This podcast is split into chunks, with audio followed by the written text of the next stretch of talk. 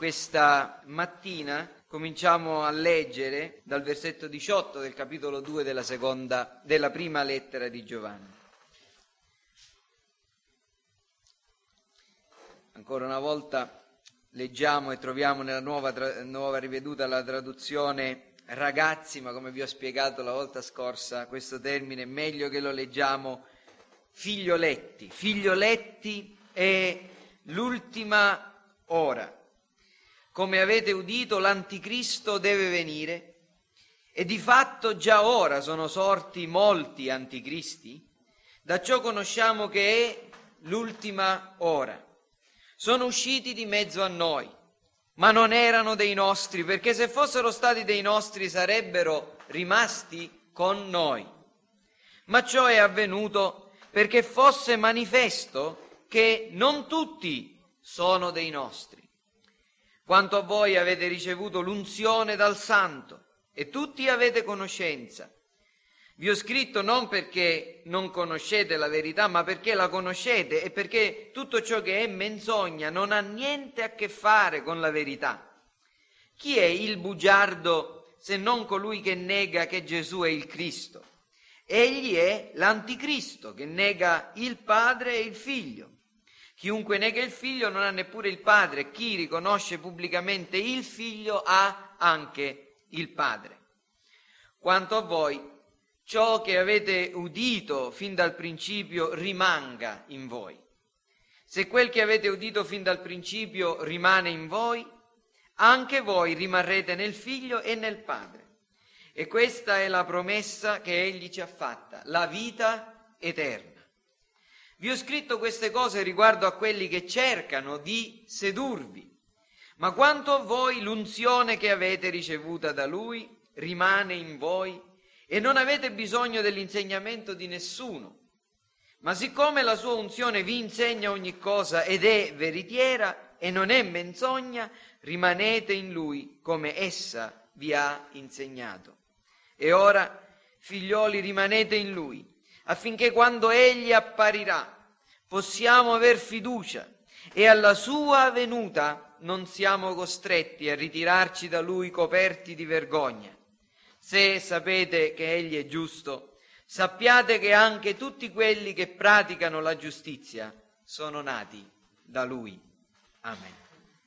Allora, come vi dicevo, come dopo aver discusso ampiamente e spiegato negli ultimi quattro sermoni l'ingiunzione di Giovanni a non amare il mondo, non amate il mondo né le cose che sono nel mondo, Adesso rivolgiamo la nostra attenzione a un'altra sezione di questa epistola che vi ricordo anche questa parte ha lo scopo nella mente dell'Apostolo Giovanni di custodire nella comunione col Padre, col Figlio e anche nella comunione fraterna i lettori di questa epistola. E anche come abbiamo notato già da qualche tempo, di fortificare la loro certezza, la comprensione della loro posizione davanti a Dio, nel mondo, nella storia. Vi ricorderete che all'inizio del capitolo 2 abbiamo considerato che se vogliamo essere sicuri che apparteniamo a Dio, che siamo uniti a Dio in Cristo, se vogliamo essere certi della nostra condizione, di, del nostro stato di grazia davanti a Dio, in altre parole, se vogliamo essere sicuri di essere salvati, non dobbiamo aspettarci una rivelazione diretta dal, da Dio, ma l'Apostolo Giovanni ci indica nella sua parola, in questa epistola, le direzioni dove guardare. Dobbiamo guardare ai comandamenti di Dio, dobbiamo guardare al comportamento di Cristo, dobbiamo considerare i nostri fratelli e l'amore fraterno, dobbiamo considerare ancora come ci poniamo di fronte al mondo, l'amore del mondo. E poi guardando queste cose valutarci, specchiarci e trarre delle conclusioni. Se osserviamo i comandamenti di Dio, se camminiamo e ubbidiamo a, a questi comandamenti come Cristo ha camminato, se amiamo i nostri fratelli, se non amiamo il mondo né le cose che sono nel mondo, possiamo avere buona speranza ed essere fortificati nella nostra certezza. Adesso qui Giovanni ci eh, pone davanti a un altro problema, perché nel cristiano, nell'uomo che vuole, che è interessato, desideroso di fare la volontà di Dio, non si pongono soltanto delle domande, non lo inquietano soltanto gli interrogativi solta- de- riguardo a cose che stanno dentro di lui e alla propria posizione davanti a Dio. Il cristiano si, fa- si pone anche altri interrogativi e spesso perfino i migliori cristiani sono dubbiosi e disorientati intorno al loro presente e al loro futuro. Si domandano non solo delle cose, si pongono delle domande non solo su cose che si agitano dentro di loro, interiori, ma guardano anche intorno a loro. Guardano nella Chiesa, guardano il mondo, guardano come stanno andando le cose, la storia, come sta procedendo e si pongono degli interrogativi. Perché la Chiesa è così debole? Il fratello Andrea venerdì eh, diceva eh, consideriamo veramente la debolezza della Chiesa.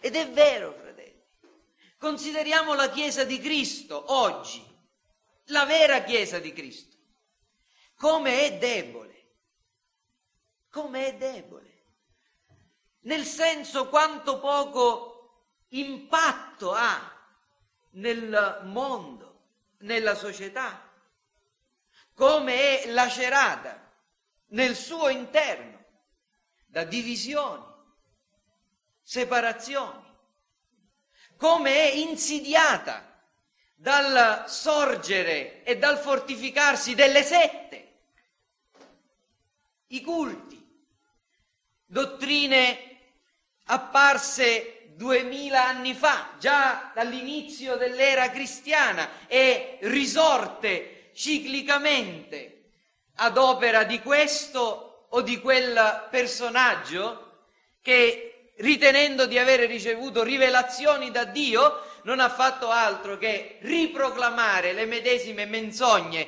già condannate dai cristiani. Considerando queste cose, certamente molti seri cristiani si pongono dei dubbi, si pongono delle domande. Come dobbiamo interpretare queste cose? E poi guardando il mondo, come dobbiamo considerare tutta la corruzione che c'è nel mondo, la nostra società occidentale, cristiana, tra virgolette, così corrotta, che di cristiano non ha nulla, ma è pagana nel cuore, nel midollo. Cosa sta per accadere? Cosa accadrà? Cosa ci riserva il futuro? come dobbiamo comportarci, come possiamo sperare di vincere. Non vi ponete questi problemi?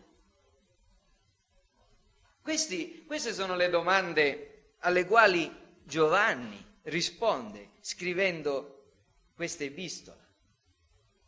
I cristiani sono persone che pensano, sono persone che si, degli, si pongono degli interrogativi.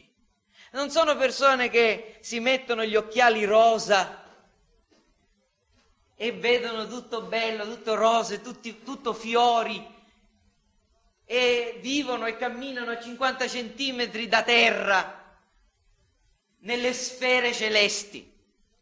I cristiani hanno gli occhi aperti e camminano ben, con i piedi ben piantati sulla terra e molte volte al, confrontati dai nemici, come abbiamo visto stamattina con Davide nel Salmo 39, sono fortemente tentati a peccare, a ribellarsi o a disperare a volte. Sì, perfino a disperare. Ora, questa mattina voglio darvi anzitutto una visione generale di questa sezione, poi vorrei, vorrei soffermarmi sui primi versetti e non pretendo neanche di esporli appieno. Prima di tutto vi voglio far comprendere che in questa sezione l'Apostolo Giovanni mette a fuoco dinanzi a noi il grande conflitto che la Chiesa di Gesù Cristo è chiamata a sostenere, il grande conflitto che la Chiesa di Gesù Cristo è chiamata a sostenere. Sono stato molto contento che il fratello Andrea abbia scelto l'ultimo cantico che abbiamo cantato. Sono giorni di prova, d'angoscia qua giù. Il grande conflitto. Il conflitto tra la verità divina e l'errore anticristiano. E il suo scopo è quello di fornire un altro elemento per aiutare e sostenere la fede e la certezza dei suoi lettori. Scrive queste cose affinché potessero essere fortificati nella fede ed accertati. Versetti 18 e 19 Giovanni mostra la natura di questo conflitto cristiano, spirituale e delle crisi, delle difficoltà la ragione delle crisi che stavano appunto affrontando, fronteggiando. Ai versi 20, 21, 27 mostra quali sono le risorse dei cristiani e poi dal versetto 22 al verso 28 grosso modo insegna come si può comprendere chi sono i falsi credenti, chi sono gli anticristi e come fronteggiare questi pericoli. E quindi nemici, pericoli, risorse, strategie, tutte queste parole ci fanno intendere che ci troviamo proprio in una guerra, in una guerra, in un conflitto. Non è tempo di riposare. E nel libro dell'Ecclesiaste è scritto che in tempo di guerra non c'è congedo. E per riprendere una frase che è già stata pronunciata, anche quando andremo in vacanza e riposeremo i nostri corpi stanchi dopo un anno di lavoro, ricordatevi che continuerà ad esserci una guerra contro di voi, che il nemico non si ferma, che le forze delle malvagità non, non vi daranno tregua e spesse volte approfitteranno e cercheranno di approfittare proprio di questo rilassamento per tentarvi per tentarci, visto che nessuno di noi è al di sopra di questa attività malvagia. Ora, quello che voglio farvi comprendere ciò che, che, che Giovanni dice è esattamente quello che l'Apostolo Paolo ha scritto anche alla Chiesa di Efeso, quando dice la nostra guerra il nostro combattimento non è contro carne e sangue, ma contro i principati, contro le potenze, contro i dominatori di questo mondo di tenebre, contro le forze spirituali della malvagità che sono nei luoghi celesti. Questa guerra inoltre, e questa è una cosa importante fratelli, non è soltanto personale, questa guerra è personale, è individuale, ma è una guerra anche tra eserciti nemici. Questa guerra è la mia guerra, è la tua guerra, ma è anche uno scontro tra eserciti, la Chiesa intera, nei suoi vari dipartimenti, o se volete i battaglioni, le chiese locali, la Chiesa locale combatte e deve essere cosciente che abbiamo un combattimento non solo personale, ma anche comunitario da sostenere. Dobbiamo prendere coscienza di queste cose. Quindi queste, questi versetti hanno una grande rilevanza, sono molto importanti e voglio procedere con calma, senza affrettarmi. La mia preghiera stamattina è stata, Signore, aiutami a dire le cose che devo dire. non tutte le cose che vorrei dire o che dovrebbero essere dette, ma le cose che devo dire e che sono importanti e rilevanti per voi. Prima di tutto vi voglio spiegare le espressioni. È importante che comprendiamo cosa significa ultima ora, è importante che, si, che comprendiamo cosa significa anticristo e anticristi, è importante che comprendiamo un'altra espressione, questo continuo uso della seconda persona plurale, del pronome personale noi, nostri, cosa vuole dire Giovanni. E poi vi elencherò soltanto alcune delle dottrine che sono espresse nei primi due versetti che abbiamo letto, 18 e 19, e infine faremo qualche applicazione particolare, qualche applicazione particolare. Prima di tutto, allora, il versetto 18 si apre con il termine che abbiamo già discusso, paidia, che significa non ragazzi, ma figlioletti, e, ver- e questa parola l'Apostolo la usa per rivolgersi a tutti. D'altronde è chiaro, qui Giovanni non sta parlando solo ad alcuni nella Chiesa, sta dicendo a tutti quanti, figlioletti, cristiani, credenti, figli di Dio, è l'ultima ora. E quindi l'insegnamento è per tutti quanti e quindi facciamo bene a leggere figlioletti la prima cosa però sulla quale mi voglio soffermare questa mattina è proprio la prima espressione, l'ultima è l'ultima ora, o letteralmente ultima ora è. Ultima ora è, non c'è un articolo né determinativo né indeterminativo nel greco e c'è questa forte enfasi Cosa significa? Cosa significa anzitutto il eh, sostantivo, il nome ora? L'ultima ora. Che cosa vuol dire? Vuol dire che tutto sta finendo? Che c'è che nel pensiero di Giovanni la fine del mondo, per intenderci, la distruzione del mondo era imminente, era prossima? E siccome da allora sono passati tanti secoli, noi e tanti ben pensanti lo, lo, hanno, lo hanno, detto, ecco Giovanni, come la, la, Chiesa del primo secolo si ingannava, si aspettavano che tutto finisse da un momento all'altro, tanto è vero che Giovanni dice l'ultima ora, e poi invece sono passati secoli e non è accaduto nulla. Voleva dire questo Giovanni? Cosa significa appunto il nome ora? Eh, dobbiamo comprendere che l'uso di questo termine nel Nuovo Testamento è molto simile all'uso che noi facciamo nel, eh, nella nostra lingua italiana comune.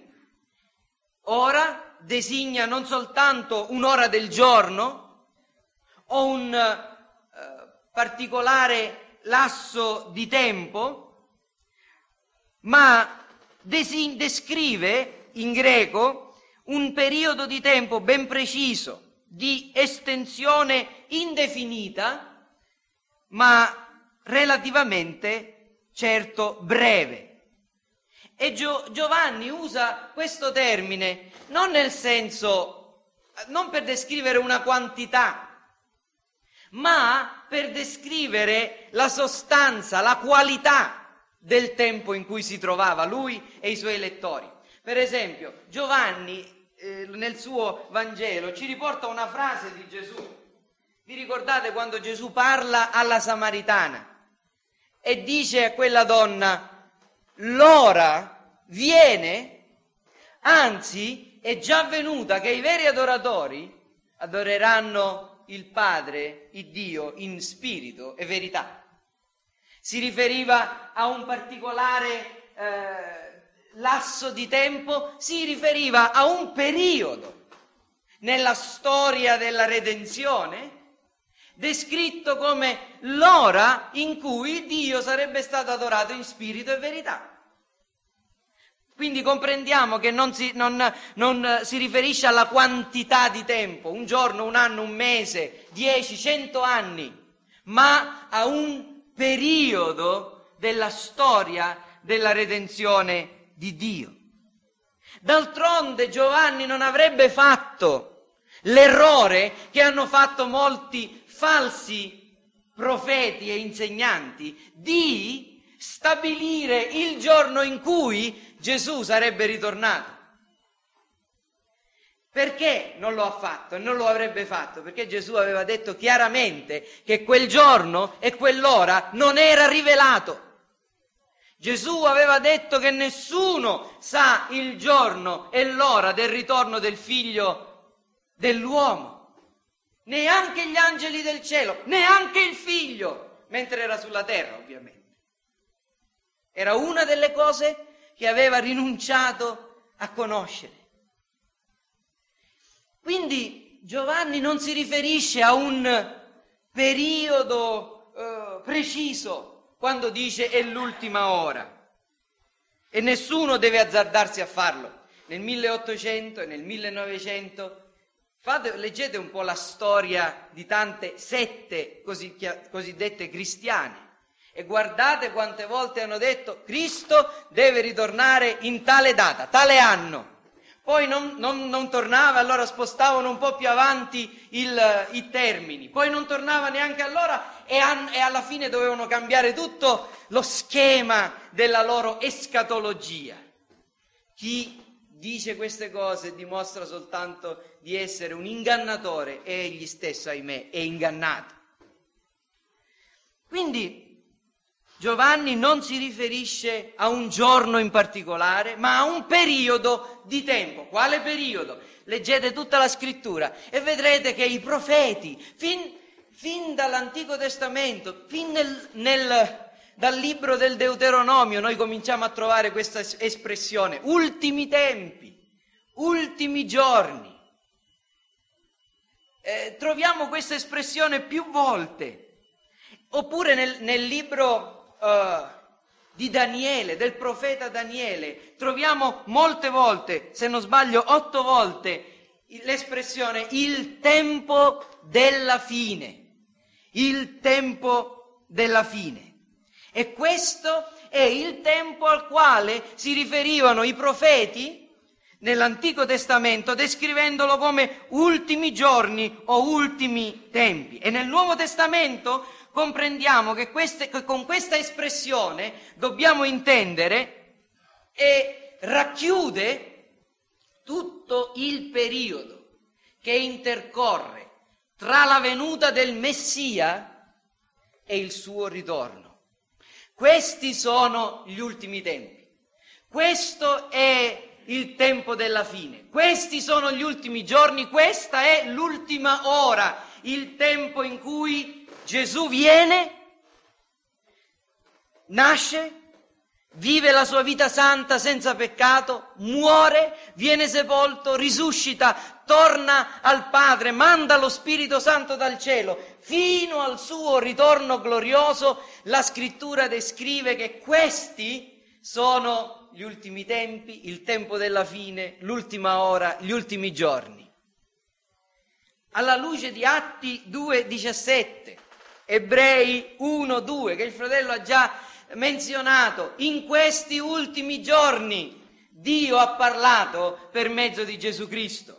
Quando nel giorno della Pentecoste eh, lo Spirito Santo viene sparso, cosa fa eh, Pietro per spiegare quella profezia? Egli dice avverrà negli ultimi giorni che io spanderò il mio spirito sopra ogni persona. Quelli erano già gli ultimi giorni, quelli erano già gli ultimi tempi. E ci sono altri riferimenti molto chiari a questo, che questa espressione descrive il periodo in cui il Vangelo viene predicato. Voglio leggervi soltanto un ultimo riferimento, prima Pietro 1.20, in cui dice sappiate scusatemi, prima Pietro 1, versetto 20, parlando di Gesù Cristo quale agnello già predestinato prima della creazione del mondo, egli è stato manifestato, dice Pietro, negli ultimi tempi per voi. Quindi questa è la prima cosa. Giovanni, quando sta dicendo l'ultima o ultima ora è, è ultima ora, non sta illudendosi o pensando nella sua mente che da un giorno all'altro Gesù sarebbe ritornato, ma sta descrivendo il periodo storico del, del, piano della redenzione di Dio, in cui loro e anche noi, perché Gesù non è ancora ritornato, noi aspettiamo il ritorno personale di Cristo, si trovavano. Ultima ora, quindi, significa un periodo relativamente breve, certo, ma è anche e soprattutto un periodo conclusivo della storia della redenzione. E questo tempo è strettamente connesso alla presenza degli anticristi. E adesso andiamo avanti per vedere questa ulteriore parola. Dovete sapere, oggi si fa un grande parlare, non so se ci avete fatto caso, nella, nella eh, letteratura eh, in America stanno avendo un grandissimo uh, successo, sono dei cosiddetti best seller, dei libri che parlano di questi eventi escatologici, l'anticristo, l'apocalisse, Armageddon. Ci avete fatto caso? Guardate qualche titolo dei film, di alcuni film, o io direi del 99,5%, potete limitarvi a vedere il titolo. L'eletto, uh, Armageddon, e, co- e cose de- di questo genere. C'è un grande interesse su questi eventi apocalittici. In Italia ultimamente hanno anche pubblicato due di questi libri che vi raccomando vivamente di non leggere. Non vi dico il titolo, altrimenti vi viene la curiosità e li comprate.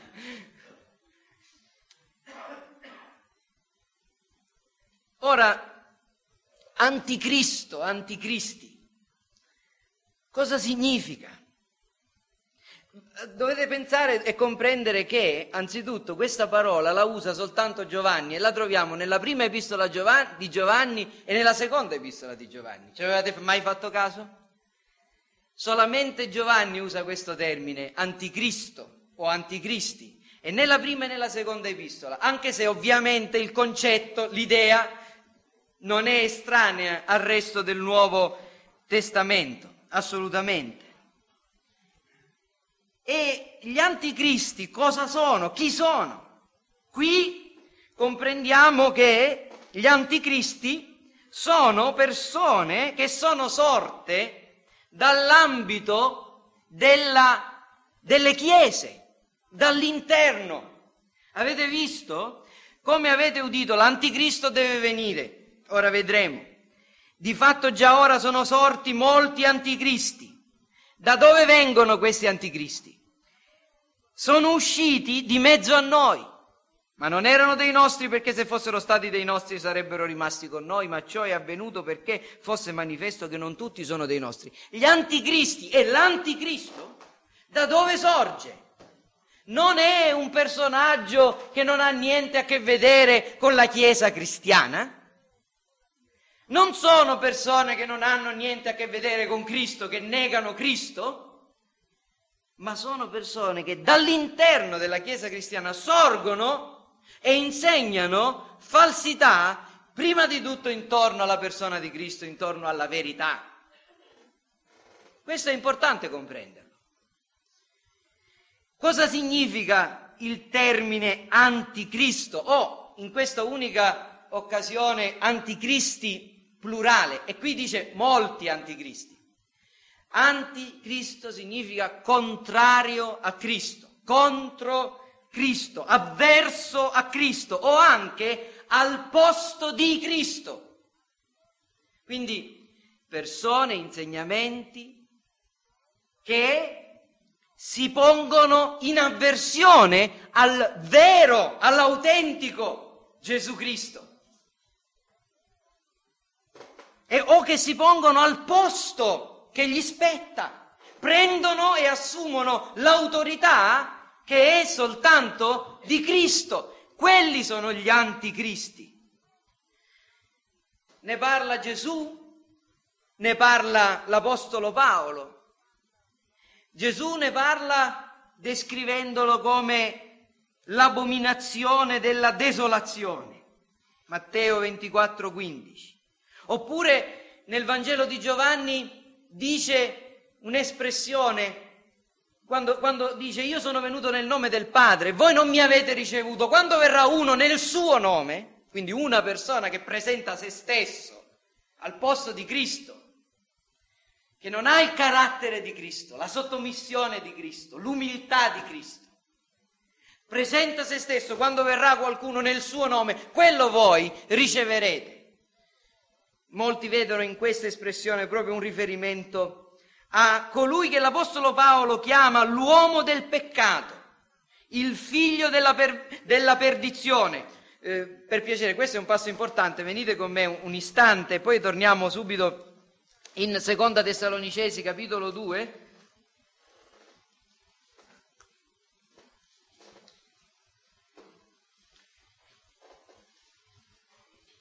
Capitolo 2 al versetto 3. Nessuno vi inganni in alcun modo, poiché quel giorno non verrà se prima non sia venuta l'apostasia e non sia stato manifestato l'uomo del peccato, il figlio della perdizione, l'avversario colui che si innalza sopra tutto ciò che è chiamato Dio ed oggetto di culto, fino al punto da porsi a sedere nel Tempio di Dio, mostrando se stesso e proclamandosi Dio. Non vi ricordate che quando ero ancora con voi vi dicevo queste cose? Ora voi sapete ciò che lo trattiene affinché sia manifestato a suo tempo. Infatti il mistero dell'empietà si riferisce ancora alla stessa cosa, è già in atto Soltanto c'è chi lo trattiene finché sia tolto di mezzo, allora sarà manifestato l'empio, ancora un altro nome per questo anticristo, che il Signore Gesù distruggerà con il soffio della sua bocca e annienterà con l'apparizione della sua venuta. La venuta di quell'empio avrà luogo per l'azione efficace di Satana con ogni sorta di opere potenti, di segni, di prodigi bugiardi, con ogni tipo di inganno e di iniquità, a danno di quelli che periscono, perché non hanno aperto il cuore all'amore della verità per essere salvati. Perciò Dio manda loro una potenza d'errore, perché credano alla menzogna, affinché tutti quelli che non hanno creduto alla verità, ma si sono compiaciuti nell'iniquità, siano giudicati. Questa è la dottrina dell'anticristo, che adesso vedremo brevemente. Ma voglio farvi notare che l'Apostolo Giovanni non parla solo di un anticristo che verrà e che è una persona, ma parla di molti anticristi, proprio come Gesù nel suo discorso profetico preannunciò che sarebbero venuti molti, molti falsi profeti, falsi cristi, falsi dottori, operatori di prodigi bugiardi, che avrebbero compiuto falsi miracoli. E andiamo alla terza espressione per poi tornare a quello che vi stavo dicendo. C'è una specie di gioco di parole che troviamo qui nel versetto 19 che Giovanni usa. Quando dice, usando cinque volte lo stesso termine in greco, emon, con due differenti, prefissi per descrivere due cose diverse. Le, rileggiamo il versetto 19, sono usciti questi anticristi di mezzo a noi, non erano dei nostri, perché se fossero stati dei nostri sarebbero rimasti con noi, ma ciò è avvenuto perché fosse manifestato che non tutti sono dei nostri. Noi e nostri eh, ha un significato diverso. A volte e ogni volta che noi nella nostra traduzione italiana troviamo uh, dei nostri, dobbiamo intendere appunto che Giovanni sta parlando dei veri credenti. Quando invece troviamo le altre espressioni, dobbiamo intendere che egli sta parlando in senso più ampio di, dalla Chiesa e dalle chiese locali in particolare. Quindi rileggiamo questo verso per comprendere. sono usciti di mezzo alle nostre chiese, Era, erano in mezzo a noi, ma non erano dei nostri, nel senso non erano dei veri cristiani, non erano rigenerati, non, erano, non appartenevano alla vera Chiesa. Perché se fossero stati dei nostri, ancora una volta della vera Chiesa, sarebbero rimasti con noi, cioè in mezzo a noi, nella comunità dei santi, nella Chiesa locale. Ma ciò è avvenuto affinché si veda, si manifesti, si mostri che non tutti quelli che stanno in un luogo sono tutti appartenenti alla vera Chiesa. Questo sta dicendo Giovanni. E vado avanti. Quali dottrine ci insegnano queste, questi versetti? Molte. E io questa mattina voglio soffermarmi solo su due cose che ritengo importanti perché ho il desiderio di applicarle a ciascuno di voi. La prima cosa questa, questi versetti ci insegnano quale è il concetto cristiano della storia. Un uomo, un cristiano, come deve considerare la storia? Adesso i nostri figli stanno cominciando a studiare la storia. Hanno cominciato a studiare la storia a scuola non dalla creazione, come avrebbero dovuto, ma l'hanno cominciato a studiare da che cosa? Eh, le, l'evoluzione di una cellula che poi diventa per casi fortuiti e forze inerenti alla natura stessa un essere umano. Ma la Bibbia non ci insegna questo, la Bibbia ci insegna che la storia inizia quando Dio nel principio creò i cieli e la terra. Prima del principio cosa c'era? Nel principio era la parola, la parola era con Dio, la parola era Dio, nel principio c'era solo Dio. E qualcuno ha cominciato a dire, ma cosa, dove stava Dio se non c'era l'universo? Queste sono domande infantili, ma domande che tanti uomini si sono posti. Una volta qualcuno chiese a Giovanni Calvino, ma se tu dici che Dio ha creato il mondo 6.000 anni fa, cosa faceva Dio prima? tutta l'eternità. E voi conoscete la sua risposta. Egli disse, stava creando l'inferno per i curiosi. Ci sono cose che la Bibbia non ci dice e che quindi non dobbiamo sapere. Nel principio la storia inizia con la parola di Dio creatrice. Dio creò. E da allora cosa accade? Accade uno sviluppo storico. L'uomo, la caduta, la promessa e tutto quello che vediamo nella storia della Bibbia, che è la concezione cristiana della storia, ci spinge a guardare verso un punto preciso. Quale? Il punto è la pienezza dei tempi. Quando doveva venire chi? La progenie promessa, il figlio della donna, colui che avrebbe schiacciato il capo del serpente. E nella pienezza dei tempi Cristo è venuto, progenie, figlio di Abramo, figlio di Davide, cioè a coloro ai quali Dio aveva fatto le promesse. È venuto, quello è il centro della storia, il punto centrale della storia umana. Da allora è cominciato il tempo della fine. E dal momento in cui Gesù è venuto fino a quando egli ritornerà, questa è l'ultima ora. Questa è la concezione della storia. L'Apostolo eh, Paolo si riferisce alla storia dell'Antico Testamento e scrive ai Corinzi queste cose sono state scritte per noi e, e dice per noi che ci troviamo nella fase conclusiva delle epoche. La concezione cristiana della storia è questa.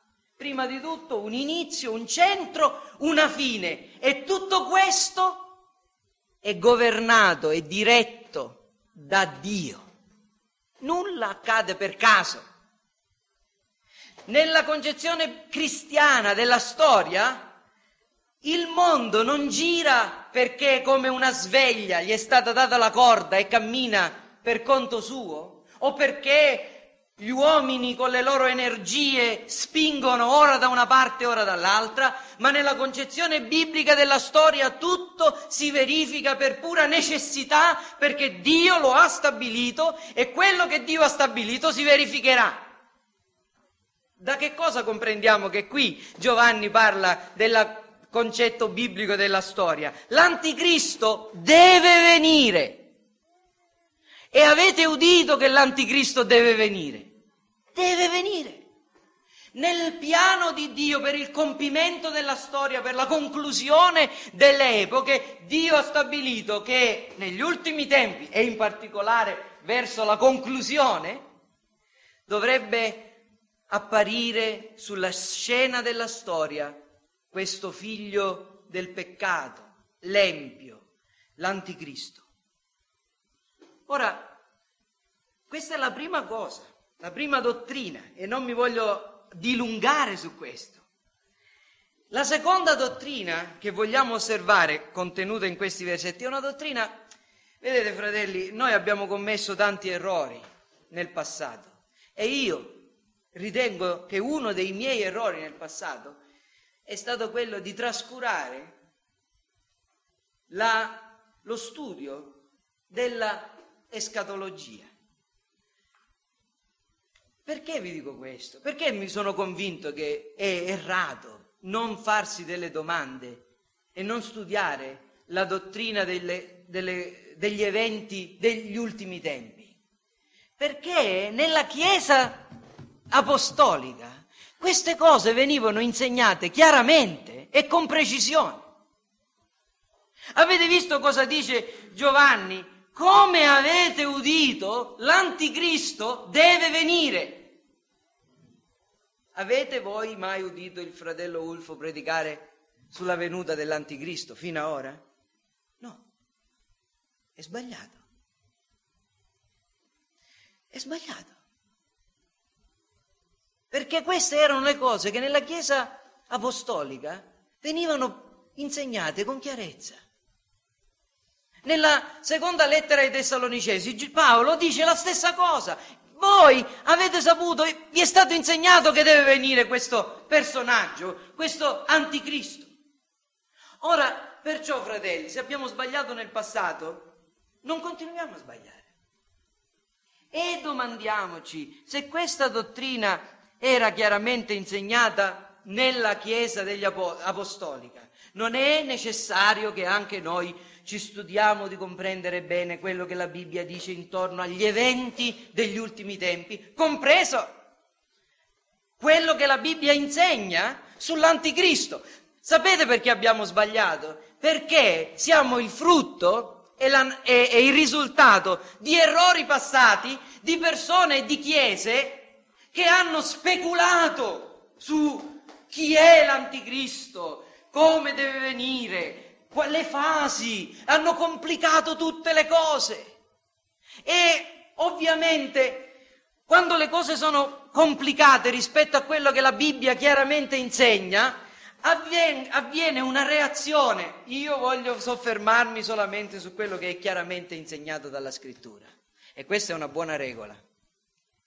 Perciò, quando io dico che la Chiesa insegnava intorno all'anticristo, non dico che la Chiesa insegnava a fare i conti per sapere chi era l'anticristo. Eh, il, il, primo insegnamento che ho ricevuto io intorno all'anticristo era che l'anticristo è il Papa perché uno dei titoli del Papa è Vicarius Fili Dei e allora vedendo i numeri romani che, com, che compongono il nome di Vicarius Fili Dei fa 666, quindi il Papa è l'anticristo. Queste sono macchinazioni che noi non dobbiamo azzardarci a fare e che disaffezionano i veri cristiani dalla verità. Dobbiamo limitarci a guardare e accontentarci dei chiari insegnamenti della scrittura, senza speculare. Vi ricordate quando qualche anno fa c'era la guerra del Golfo, qualcuno disse che era eh, Saddam Hussein l'anticristo. Qualcuno fra un po' dirà che è Berlusconi l'anticristo. No, non sto scherzando. E, e i cristiani seri si disaffezionano da queste cose, perché noi vogliamo la sostanza, la verità. Allora, Che cosa insegna la scrittura intorno all'anticristo?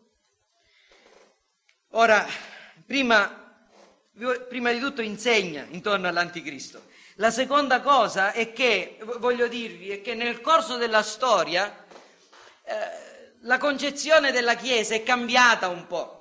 Immediatamente dopo la, l'era apostolica si insegnava che l'anticristo era un giudeo, che si, sare, che si, doveva ricostruire il Tempio e che si sarebbe seduto nel Tempio e avrebbe perseguitato i cristiani. Nella riforma protestante si cominciò a vedere diversamente ancora. E tutti i riformatori, diciamo quasi tutti, erano d'accordo nell'identificare nel papato e nel Papa di Roma in particolare l'anticristo vi leggo un'affermazione della confessione di fede del 1689, la confessione di fede battista. Il Signore Gesù Cristo è il capo della Chiesa. Per ordine del Padre, egli è investito in modo supremo e sovrano di ogni autorità per la vocazione, l'istituzione, l'ordinamento e il governo della Chiesa. Il Papa di Roma non può essere in nessun senso capo della Chiesa, ma è l'anticristo, l'uomo del peccato, il figlio della perdizione, il quale si innalza nella Chiesa contro Cristo e contro tutto quello che è chiamato Dio e che il Signore annienterà con l'apparizione della sua venuta. Avevano torto o avevano ragione? In grande misura avevano perfettamente ragione, perché il Papa è certamente un anticristo, perché prende il posto di Cristo per, e, la, e, e prende la, la funzione di Cristo e si oppone al vero Cristo. Ma in quanto a stabilire se egli è l'anticristo, mi sembra che questi fratelli sono andati forse un po' troppo oltre, perché anche John Bunyan si, si, ingannò in questo. Se qualcuno di voi conosce bene il pellegrinaggio del cristiano, a un certo punto Cristiano incontra Pagano e Papato. E Pagano era morto e Papato stava per morire. Purtroppo John Bunyan ha sbagliato nella sua profezia, perché il papato oggi è più forte di quanto lo fosse nel 1600 e credo straordinariamente forte in questi ultimi anni. Allora, in, in, essenza queste sono le tre concezioni, anche se poi anche dopo la, la, la, riforma protestante ci sono stati dei vari insegnamenti, ma quali sono le cose importanti che dobbiamo comprendere intorno all'anticristo, che la scrittura insegna? Io dico che sono tre.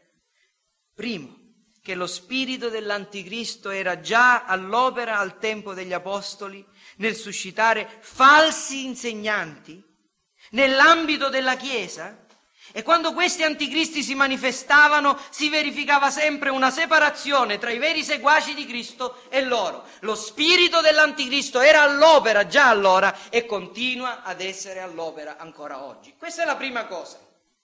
Seconda cosa, se gli anticristi sono usciti dall'ambito della Chiesa e si distinguono dal loro insegnamento eretico, l'anticristo deve avere la medesima origine, uno che si oppone a Cristo si sostituisce a lui mediante insegnamenti falsi e bugiardi.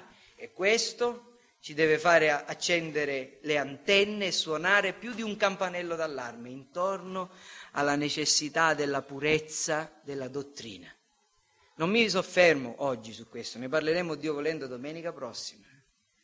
Ma la dottrina cristiana predicata nella Chiesa deve essere mantenuta pura e non sbaglieremo mai.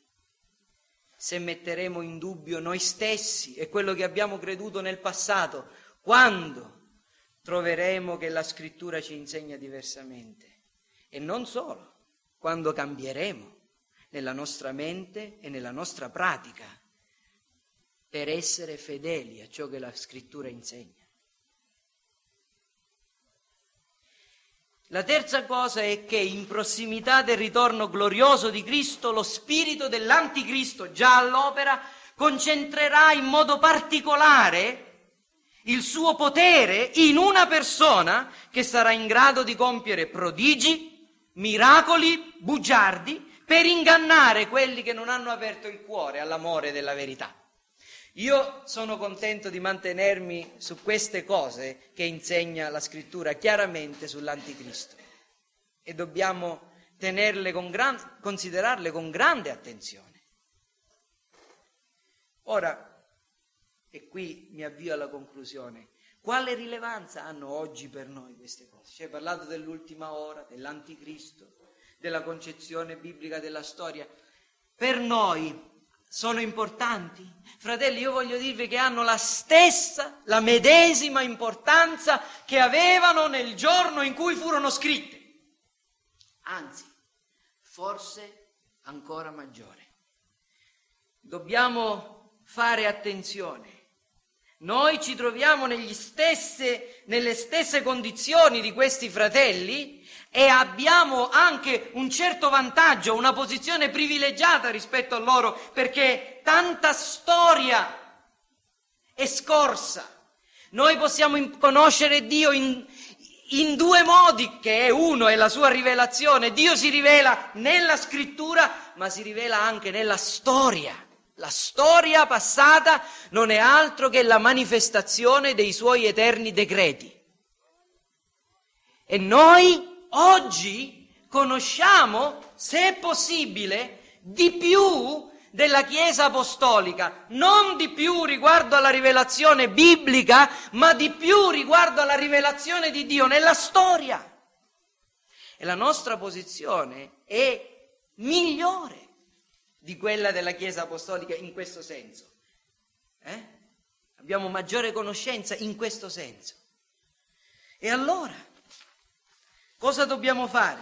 Dobbiamo evitare anzitutto i fanatismi avventisti o avventistici e dobbiamo evitare l'indifferenza e il cinismo degli scettici. Sono due errori da evitare. E dobbiamo fare anche attenzione guardar, per guardarci dal non cadere in una specie di scetticismo pratico che è più pernicioso di quello teorico. Ma voglio dirvi che queste, queste verità hanno tre applicazioni, due, su due delle quali guarderò questa mattina insieme a voi. La prima di tutto si applicano agli inconvertiti, agli scettici e ai falsi cristiani. Inconvertiti, scettici e falsi cristiani che sono tra noi, possono esserci. Prima di tutto questi sono tutti coloro che, sono che non sono interessati e che sorridono a queste cose. Ma che ci parli dell'anticristo? Che ci parlate di ultima ora, ultimi tempi? Ma no, dobbiamo pensare a questa vita, alla prosperità, al benessere in questa vita. I più illuminati tra loro vi dicono dobbiamo pensare al benessere dell'umanità e impegnarci nel fare il bene agli uomini, sol- alleviando le loro sofferenze, aiutandoli nelle loro difficoltà. Dobbiamo pensare a questa vita però, non a quella futura. Di questa gente parlò Giacomo. Sono quelle persone che negli ultimi tempi, invece di dedicarsi all'attesa e al lavoro del regno, si dedicano ad altre cose. Le vostre ricchezze sono marcite, le vostre vesti sono tarlate, il vostro oro e il vostro argento sono arrugginiti e la loro ruggine sarà una testimonianza contro di voi e divorerà le vostre carni come un fuoco. Avete accumulato tesori negli ultimi giorni. Fratelli, non sto dicendo che dobbiamo vendere tutto e vivere nell'assoluta povertà? Ma sto dicendo che i veri cristiani non impiegano tutte le loro energie nel pensiero di farsi una posizione e di arricchire. Giacomo condanna severamente coloro che negli ultimi giorni accumulano tesori. E, e noi abbiamo capito che Giacomo non sta parlando di quelli che vivono in prossimità del ritorno di Cristo pochi giorni prima, ma di quelli che in questo tempo, invece di avere il cuore rivolto alla venuta del regno, alla proclamazione del regno, pensano ad arricchire sono egoisti, pensano alla propria affermazione. Se qualcuno tra voi, giovane o anziano che sia, ha a cuore la sua posizione, il suo denaro, il suo conto in banca, la sua casa, la sua famiglia, più di quanto ha a cuore il progresso del regno di Dio, questa mattina si vergogni e si ravveda. Perché sei uno scettico, perché sei un falso cristiano. I veri cristiani vivono nel desiderio e nella passione di vedere il regno di Dio stabilirsi e venire con gloria e potenza. La seconda cosa, la seconda verità, la, queste verità si applicano ai singoli credenti. Prima di tutto a coloro che potrebbero essere confusi, preoccupati di quanto osservano nel mondo e di quanto osservano nella Chiesa. Questi credenti erano confusi e preoccupati, abbiamo ragione di, di crederlo, perché tra di loro erano sorti falsi cristi, persone che avevano visto sui loro pulpiti, persone che avevano mangiato insieme a loro, che erano stati seduti accanto a loro, persone che avevano fatto parte della fratellanza, li avevano visto immergere nell'acqua del battesimo. E a un certo punto queste persone vengono fuori con un insegnamento diverso, contrario a quello ricevuto dagli apostoli, e li, si erano separati da loro, erano usciti via e cercavano ancora di sedurli. E queste persone potevano essere confuse. Considerando l'eresia, una delle cose che affligge i cristiani deboli, certamente, è quello, ma tutti questi insegnamenti, queste, queste dottrine, queste sette, questi culti diversi, come dobbiamo valutarli? Fratelli, dobbiamo valutare una cosa, che una volta Gesù ha detto, parlando degli scopi della sua venuta, che egli non è venuto per portare pace sulla terra, ma per gettare un fuoco e per, get- ah, per accendere un fuoco, gettare un fuoco e mettere la spada della divisione. E che? Certo questo non era il suo scopo ultimo, il suo scopo ultimo era quello di salvare le anime, non di perderle, di raccoglierle, non di disperderle, ma affinché si ottenesse questo scopo, prima ci sarebbe stata la grande separazione e il vaglio che sarà perfetto nel giorno del, del, ritorno del Signore, ma che comincia già su questa terra. Egli ha il suo ventilabro in mano, disse Giovanni il Battista, ed egli netterà la sua aia interamente dalla pula che sarà bruciata e dal grano. E non vi meravigliate se vedete falsi cristi e falsi profeti sorgere. Così deve essere. Poi ha un'applicazione tutto questo per i cristiani timorosi e deboli. C'è qualcuno che ha paura e trema? La lotta, la guerra? Molti anticristi? Molte false dottrine? Eh, questi versetti ci possono spaventare. Come farò a superare la sottigliezza delle false dottrine dei falsi profeti? Come farò a superare la furia delle tentazioni? Come resisterò alle prove? E se io fossi uno di quelli che è ingannato? C'è una parola che deve dare grande certezza in quel versetto e in altri punti della scrittura. L'Apostolo Giovanni dice, quelli che non appartengono al Signore troveranno la loro strada non rimarranno tra di noi. Vengono, stanno per un po', si manifestano, escono. E questo Dio lo ha voluto.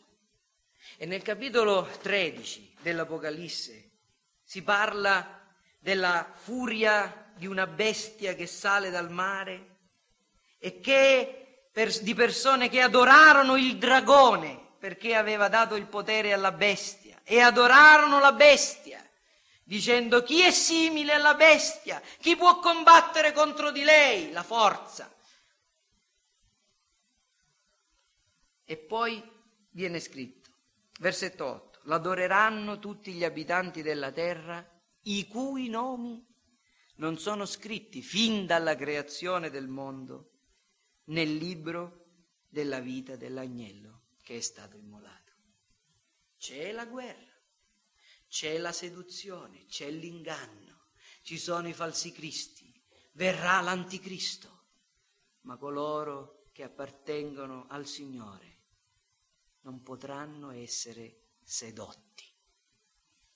Gesù l'ha detto, verrà con tale potenza e farà tali prodigi da sedurre se fosse possibile, anche gli eletti. Ma non è possibile che gli eletti siano sedotti. E quindi stai di buon cuore e accertati solo di rendere sicura la tua vocazione e la tua elezione, perché il Dio ti preserverà. Terza cosa, a coloro che sono impazienti e osservano le ingiustizie, le infamie nel mondo, nella Chiesa e vorrebbero che il Signore squarciasse i cieli e venisse e facesse giustizia subito. L'impazienza, fratelli, è una manifestazione dell'incredulità. Io credo nella provvidenza di Dio e nella provvidenza di Dio oggi abbiamo letto il Salmo 39 e ci ha aiutato a fare chiarezza anche su questo argomento. L'impazienza, l'incapacità di attendere in silenzio la salvezza di Dio è una manifestazione dell'incredulità e porta sempre all'apatia e al cinismo. L'impaziente oggi è impaziente, domani sarà indifferente rispetto alla, alle cose giuste e alla verità. L'impazienza deve essere bandita. Voi piuttosto dovete considerare il vostro compito, che è quello di impegnarvi a lottare per una causa nobile e a lottare in modo nobile. Non è oggi il giorno della vendetta. Verrà il momento della vendetta. Per ora ricordiamoci dell'onore. Mi è piaciuta questa frase, l'ho sentita in un film qualche tempo fa. Ora ricordiamoci che dobbiamo farci onore. Uno dei versetti che più mi stimola, fratelli, ve lo leggo e ho concluso. Lo trovo nel libro di Isaia, al capitolo 32 e il versetto il versetto 8, che dice l'uomo nobile forma nobili disegni, egli si impegna per cose nobili. Cosa c'è di più nobile? Di impegnare tutte le nostre energie. Giovani, le vostre energie fisiche, intellettuali, spirituali, fratelli più anziani, i vostri soldi, il, la vostra dedizione completa per il regno di Dio figlioletti, è l'ultima ora. Perciò non dormiamo, ma lavoriamo, perché Cristo sta per tornare. E se dovesse tardare, se non dovesse tornare oggi, domani, fra un anno, fra dieci anni, se dovessero vivere ancora il mondo e le generazioni per dieci, cento secoli ancora, non ha importanza il nostro impegno deve essere completo, perché il nostro Salvatore lo merita. Egli ha dato tutto per noi, la sua vita al posto nostro. E noi dobbiamo dare noi stessi. Amen.